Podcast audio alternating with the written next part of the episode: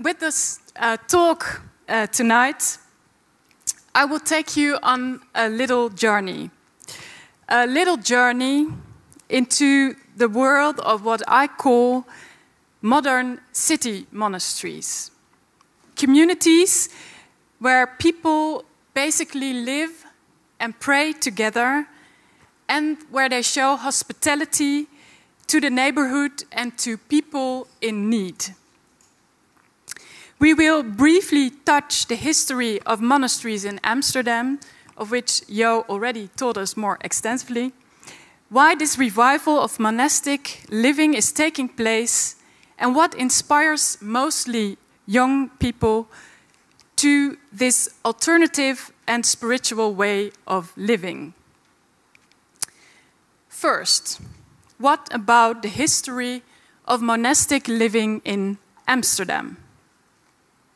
Well, once upon a time, one of every five inhabitants of Amsterdam was a monk, or a nun, of course. And one third of the city's surface was occupied by monasteries. In between their daily prayers, monks and nuns mined the land and took care of people in need. More than 20 monasteries and smaller monastic communities provided social service for the people in the city. Today, we have left that time far behind us, and only street names in the city center refer to Amsterdam's monastic past. But the monks are back. How? well, today you could say they take the shape of mostly young Protestants who live and pray together in modern city monasteries. They are inspired by past and present tradition, monastic traditions. They are inspired by past and present communal traditions mainly traditional Christian monasteries, but you can also think of Buddhist monasteries, Hindu ashrams, and Jewish kibbutzim in Israel. The past 15 years, a growing number of city monasteries, or according to academic terminology, intentional Christian communities, are founded in the Netherlands and especially in Amsterdam. How do I know? Well, for the past 20 years, I myself have been living in a modern, modern city monastery, that one of the Ouderzijds 100 community. It's since the 1950s located in the middle of the red light district, the same area where several medieval monasteries were located, as we saw on Jo's pictures. Through my involvement in modern monasteries, I discovered that more and more young people, singles, couples, families with children, are interested in a specific kind of communal living where spirituality meets everyday life. So, what's happening then in Amsterdam and why? Well, over the last five years, about 10 of these communal projects have been set up in Amsterdam mostly related to Protestant churches. Think of the Kleiklooster with its own beer in the Bijlmer, the Elteto community in the Javastraat in Oost and the Augustanahof in de Baarsjes.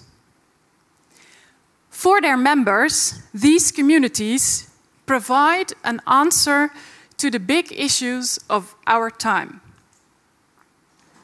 Climate change, environmental crisis, growing economic and social inequality, and challenging questions related to migration and refugees, they all ask for an answer beyond the traditional Sunday church service.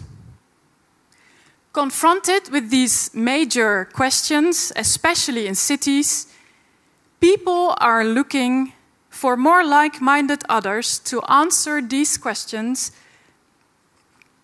on a smaller scale and on a local level in their daily lives. With the combination of communal living, spirituality, and focus on local hospitality, these communities resemble, in a way, the medieval monasteries. They provide people with needs in basic care, like the medical post of Ouderzijds 100, the Kruispost. And they enable encounters with people from different social, economic, cultural, and religious backgrounds.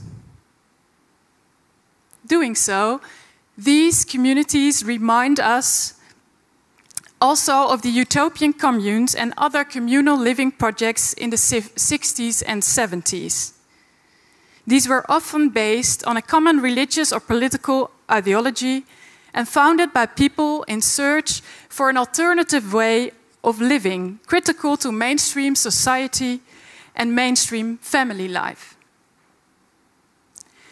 So, what inspires the alternative lifestyle of these modern city monasteries? When I ask the young members of these communities, and some of them I know are here today, what inspires them to live their life as a modern monk in a city, they point to the inspirational example of traditional monasteries and long standing intentional Christian communities like for example, Taizé in France, France, well known for its music and songs, or the Ouderzijds 100 community. And most of them refer to the American sociologist and activist Shane Claiborne as an inspirational role model for community life. So, what about these, this Shane Claiborne? When in 19 95, dozens of homeless families, homeless families move into an abandoned Roman Catholic church building in North Philadelphia.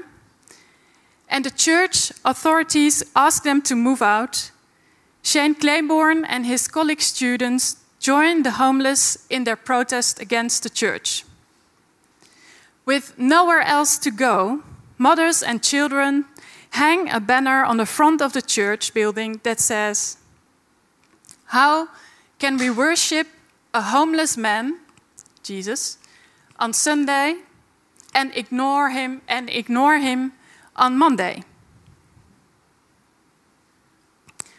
And what happens? A few years after the takeover of the church ended, this Shane Claiborne and his friends put their money together and buy an old shoe repair store, make it their home, and call it the simple way. Driven by their motto, together cultivating a neighborhood we can be proud of, the Simple Way community provides food bags in cooperation with the local food bank and opens its door for people in need. Recently, this community set up a project with a local blacksmith to melt down guns and transform them into garden tools. At least to me, that sounds quite inspiring. So, who knows what's going to happen in the future? Well, you never know. Maybe within 20 years, one third of the city surface will be occupied by monastic communities again.